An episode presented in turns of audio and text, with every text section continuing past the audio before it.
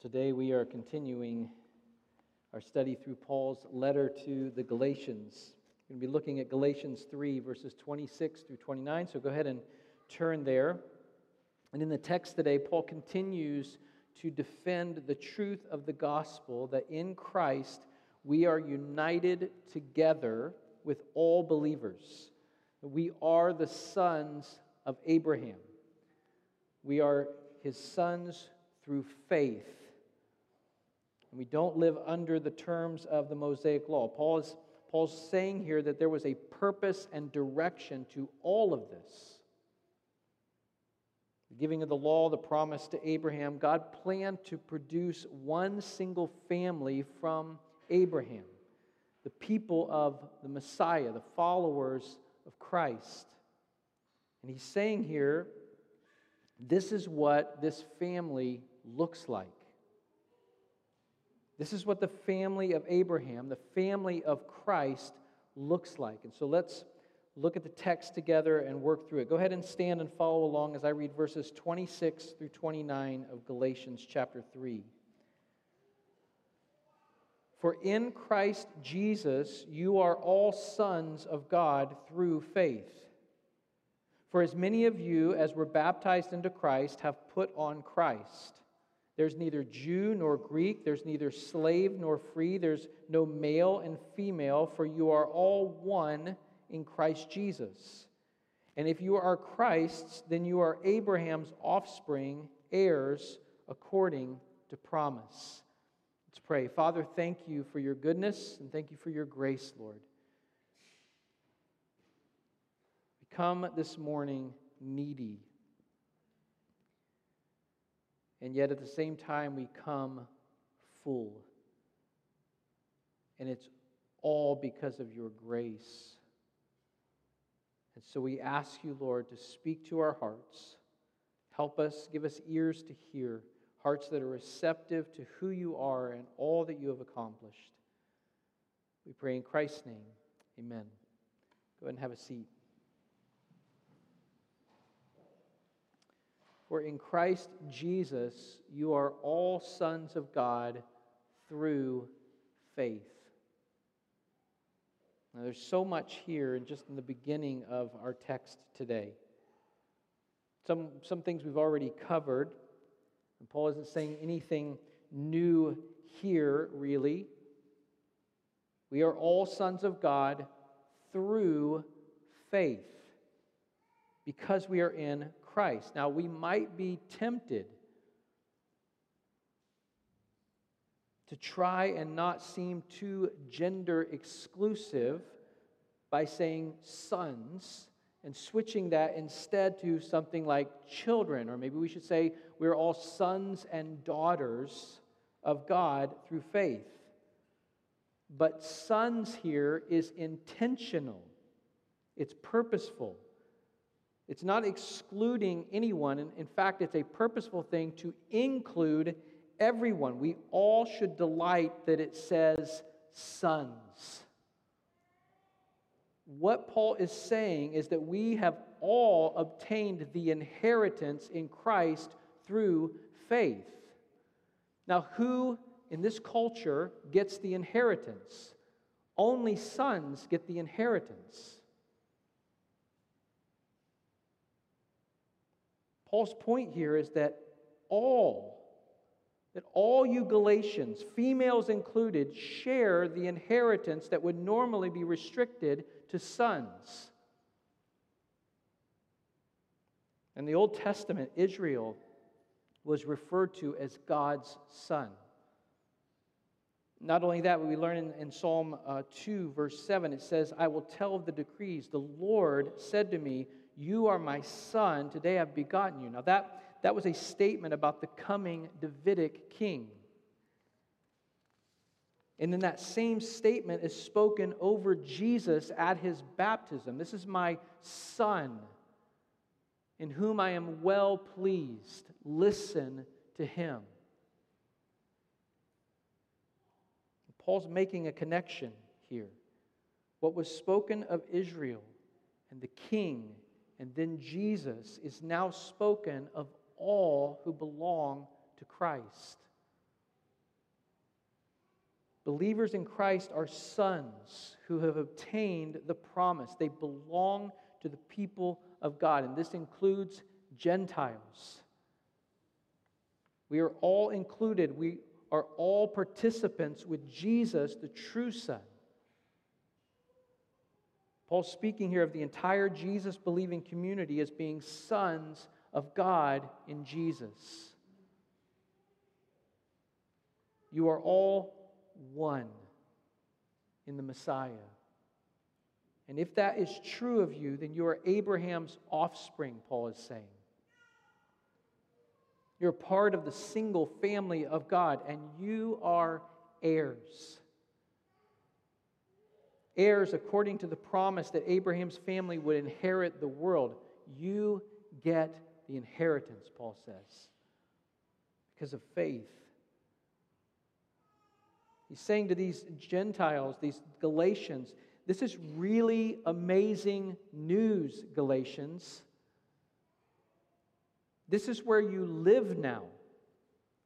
Because of Christ and because you, your trust in Christ, this is now where you live. So, why would you ever want to trade that for a prison cell that was the Mosaic law? Why would you ever trade what you have in Christ for that? You have nothing to gain and everything to lose by adding circumcision to your profile, Paul's saying. You would in doing that, by your actions, you'd be making a statement that the Messiah had not actually won the victory. You'd be saying that Christ is not enough, that we need more. We shouldn't miss the picture here in verse 26 of union. Union with Christ. You're united with one another in Christ, Paul's saying. Now just think of that. You are united with Christ. Union does not and cannot come by observing the law, it comes by faith. Being incorporated into Christ by faith and faith alone. Verse 27 continues For as many of you as were baptized into Christ have put on Christ. Now, how many of you have wondered or asked the question how do we know? How do we know that we are truly in Christ? And Paul gives us an answer here. We know we know for certain that we are in Christ based on His promise, His promise keeping, and His work. Not ours. We are promise breakers. And we can't do any work that would result in making us worthy of eternal life. But if you have been baptized into Christ, you have certainly put on Christ, Paul says. You have put on Christ. It's such an incredible and important statement. You bear Christ. If we have been baptized into Christ, we have been clothed with him. Now, what does Paul mean here by baptized? Is Paul meaning here the sacrament of baptism, where we, in obedience to Christ, go into the water and are immersed in the water as an expression of faith and a display of his saving work in us? It could mean that. It's possible. It's possible that Paul's referring here to that act. If he's referring to that act of baptism, he's certainly not referring to it apart from the faith that's accompanying the act of baptism. He's written this entire letter defending the fact that no work, not circumcision, not obedience to the law of Moses, and certainly not baptism, is sufficient to save us. We are justified. We're made right before God by faith, all because of and initiated by His grace alone. And so I lean toward believing that rather than referring to the outward act of baptism, which is important and commanded, Paul refers to the inward work of us being immersed, of us being baptized into Christ when we are saved. When we believe, we are immersed into Christ. We're baptized into Christ. Now, again, please don't let that sound like I'm lessening the importance of baptism as a believer in Christ. You shouldn't do that. You shouldn't lessen the importance of that. Jesus was clear that he intends for disciples, for all disciples of his, to proclaim their faith in him through the act of baptism. Peter, in the book of Acts, calls for any and all who seek to follow Jesus to respond and repent through the act of baptism. Later in Peter's letter, in his first letter, he says that baptism is an appeal to God for a clear conscience.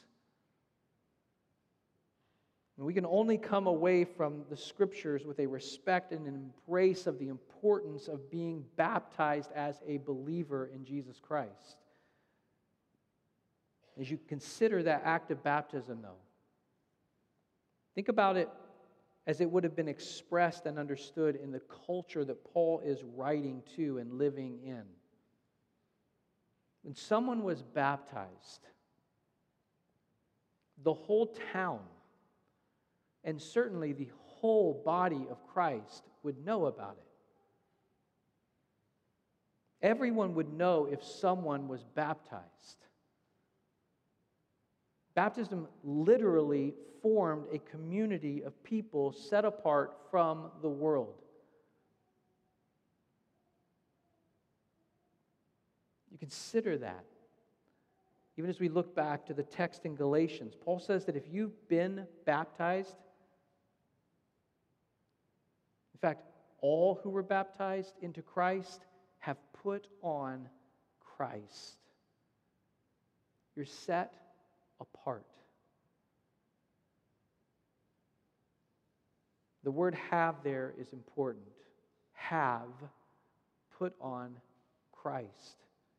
In the same way as when Jesus says, You are the light of the world, you are the salt of the earth, he doesn't say there, start practicing to become the salt of the earth over the course of your life or start working hard to somehow become the light of the. No, he says, I've done this. That's a done, finished work in me. You are salt, you are light. Start acting like it.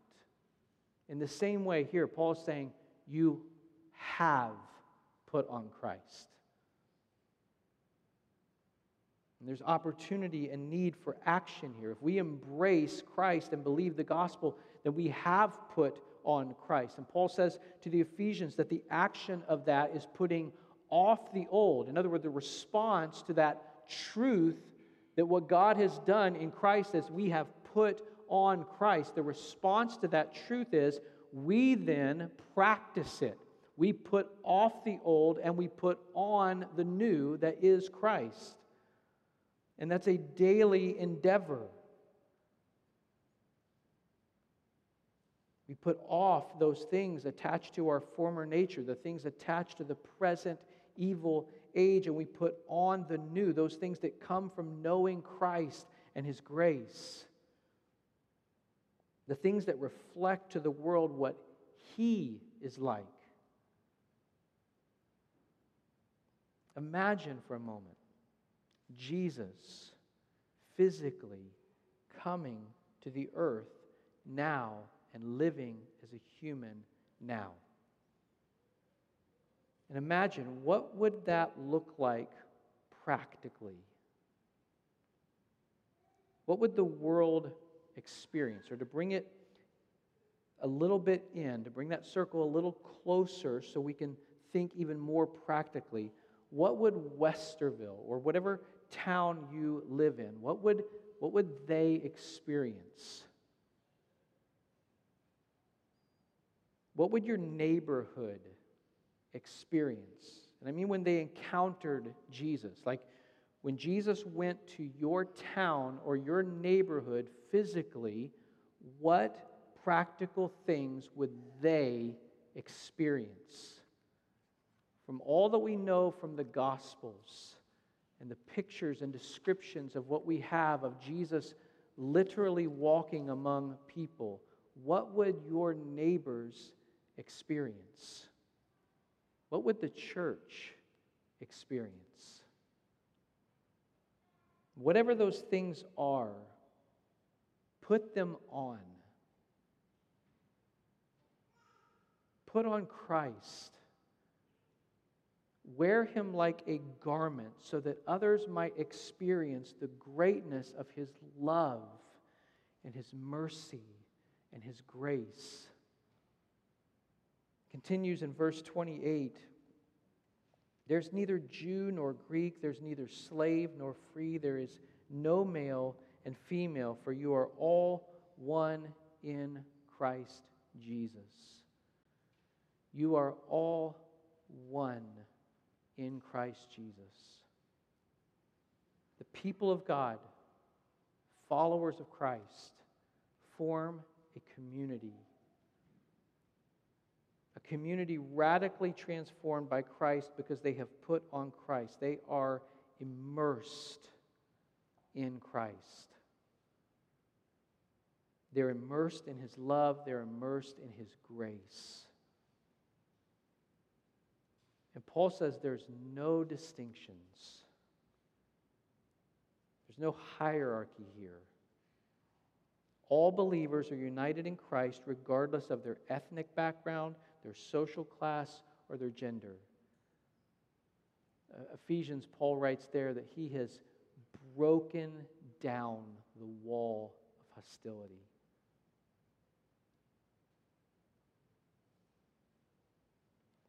Paul is clearly not advocating here for some kind of gender neutral existence.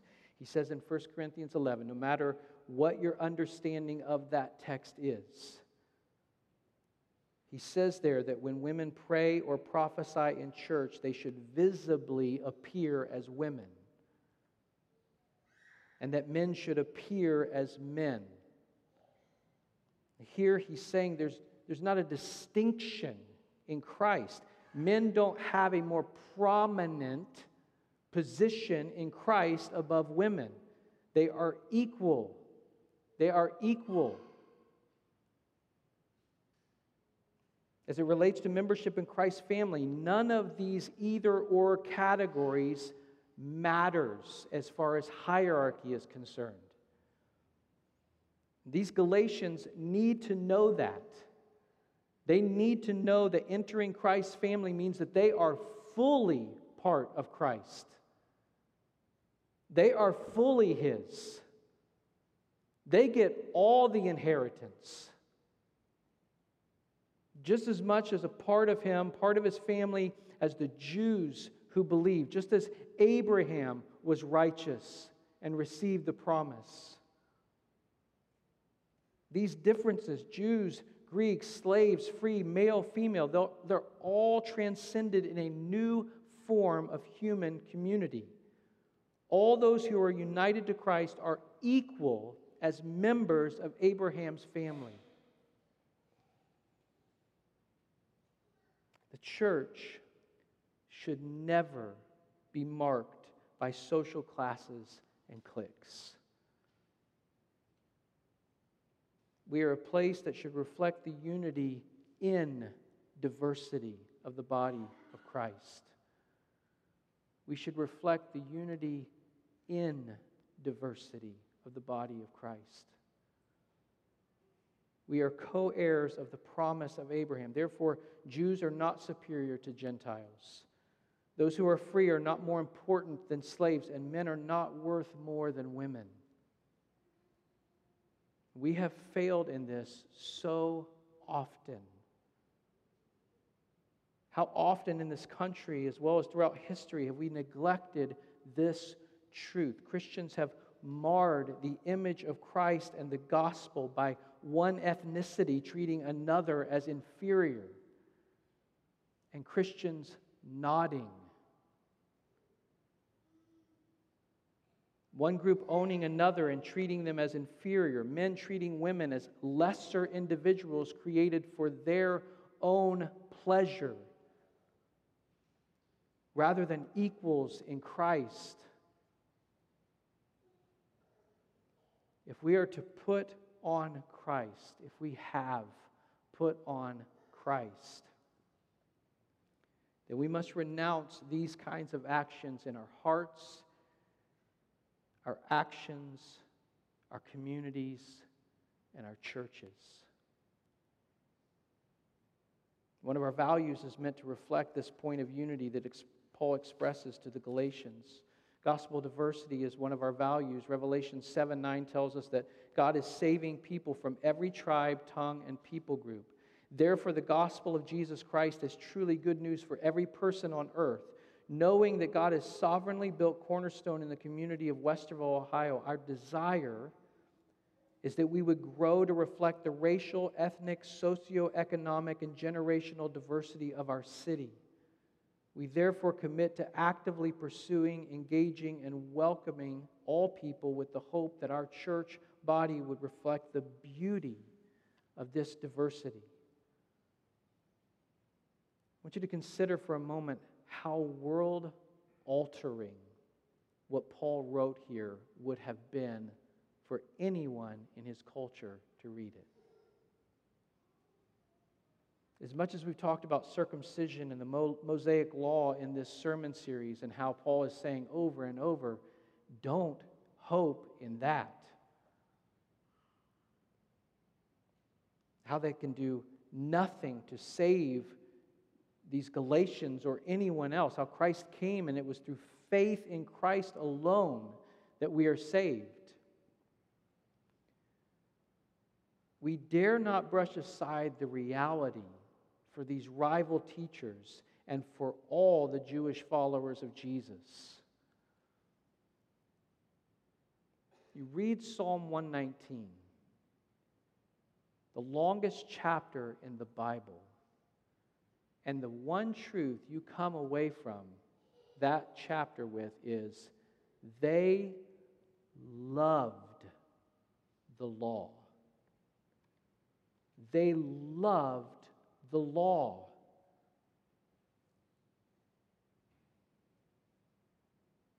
Just a few of the verses in Psalm 119. Just listen to what the psalmist writes on behalf of the people. Verses 14 through 16. In the way of your testimonies, I delight as much as in all riches. I will meditate on your precepts and fix my eyes on your ways. I will delight in your statutes. I will not forget your word. Verse 18 Open my eyes that I may behold wondrous things from your law. Verse 24 Your testimonies are my delight, they are my counselors. Verse 35 Lead me in the path of your commandments, for I delight in them. Verse 40 Behold, I long for your precepts, and your righteousness give me life. Verses 47 and 48 For I find my delight in your commandments, which I love. I will lift up my hands toward your commandments, which I love, and I will meditate on your statutes. Verse 70 their heart is unfeeling like fat, but I delight in your law. Verse 72 The law of your mouth is better to me than thousands of gold and silver pieces. Verse 97 Oh, how I love your law! It is my meditation all the day. Verse 103 How sweet are your words to my taste, sweeter than honey to my mouth. In verse 167, my soul keeps your testimonies. I love them exceedingly. They loved the law.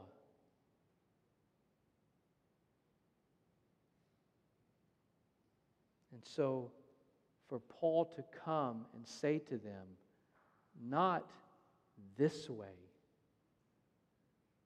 but in Christ, in Christ alone is your salvation, is a world altering statement. That's a world altering sermon. They have lived their whole life in one direction. Not only that, women were not equal to men in their culture. Slaves were not equal to those who were free. Paul is teaching them the truth. Truth found in the love and grace of Jesus, but it would have been hard for them to hear it. Hard to believe. It would have turned their world upside down. So, this is not an easy teaching that Paul is bringing to especially the Jewish believers and, and these rival teachers that he's coming against in this letter. It continues, verse 29 And if you are Christ's, then you are Abraham's offspring, heirs according to promise. It's not an easy teaching, but what a balm for these Galatians and for all others who hear and believe the truth. You are all one in Christ. And if you are in Christ and you are the seed of Abraham, these Galatians are full members of Abraham's family based solely on Christ, on the one true gospel.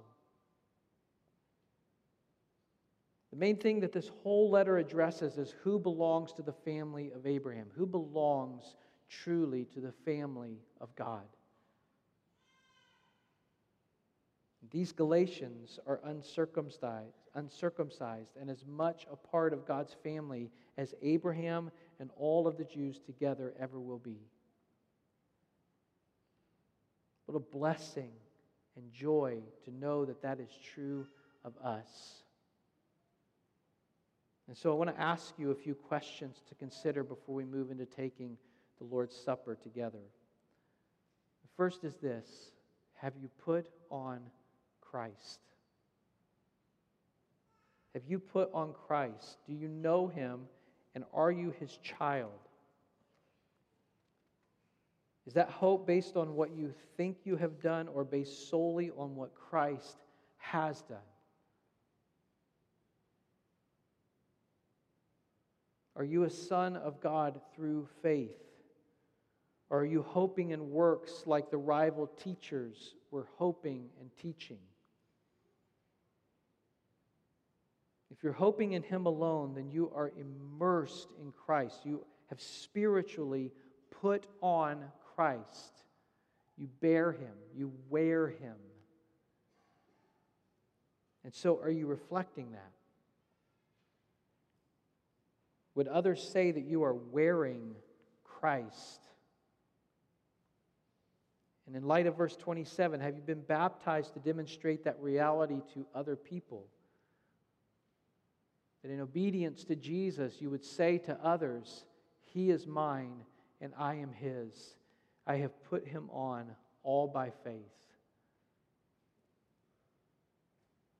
Let me ask you a few more questions. How well are you loving as Christ loves? Do you count others, no matter their ethnicity, social status, or gender, as more significant than yourself, as Paul writes to the Philippians? Or do you tend to look down on others that are different from you? Putting on Christ reveals itself in how we treat others. Jesus says that, right? They will know. And he's talking about the world they will know that you are my disciples by how you love one another.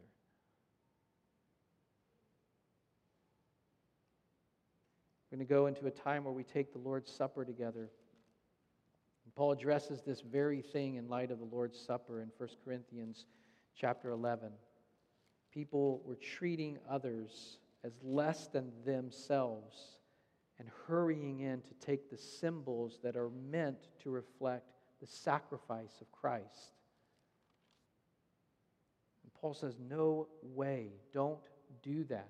Don't take it in an unworthy manner. In 1 Corinthians 11, in the following instructions, I do not commend you because when you come together, it is not for the better, but for the worse. For in the first place, when you come together as a church, I hear that there are divisions among you. And I believe it in part, for there must be factions among you in order that those who are genuine among you may be recognized. When you come together, it is not the Lord's Supper that you eat. For in eating, each one goes ahead with his own meal. One goes hungry, another gets drunk. What? Do you not have houses to eat and drink in? Or do you despise the church of God and humiliate those who have nothing? What shall I say to you? Shall I commend you in this? No, I will not. For I received from the Lord what I also delivered to you that the Lord Jesus, on the night when he was betrayed, took bread. And when he had given thanks, he broke it and said, This is my body, which is for you. Do this in remembrance of me. In the same way, also, he took the cup after supper, saying, This cup is the new covenant in my blood. Do this as often as you drink it in remembrance of me. For as often as you eat this bread and drink this cup, you proclaim the Lord's death until he comes. And so, as we come to prepare our hearts and receive the elements of the Lord's Supper, let's renounce those thoughts and attitudes that count others less significant than ourselves and embrace what comes with putting on Christ counting others as more significant, even as we seek to display his sacrifice and love through taking the bread and the cup together. Let's pray. Father, we love you and we praise you and we thank you for grace. Grace. It is grace that saves us. To think that you, the God of the universe, would make a way for us who are promise breakers to simply hope, to have faith in your Son Jesus and what he accomplished on the cross through suffering and death and then being raised to life, Lord. To give us new life, salvation, forgiveness to redeem us, Lord, through faith in the work that Christ has done, Lord. That's grace that we cannot comprehend. And Lord, we don't want to fall for the folly of trying to do enough to please you. We want to be people who truly believe, who truly believe, Lord. And in our believing, we believe that we have put on Christ because you said we have. That you did that. And so, Lord, we want to respond as people who live in light of that truth. We want to reflect Jesus. We want to display Jesus, your love for others. We want to walk in newness of life. We want to be humble. We want to be people who love you with our heart and mind and strength. And we want to be people who love others as much as we love ourselves. And so help us, Father. And even in this time where we, we take the bread and we take the cup as symbols reminding us of the great work of Christ on the cross. We acknowledge that in that work was a self denial and a sacrifice. And that if we have put on Christ, then that is what our lives should look like. So help us, we pray. In Christ's name, amen.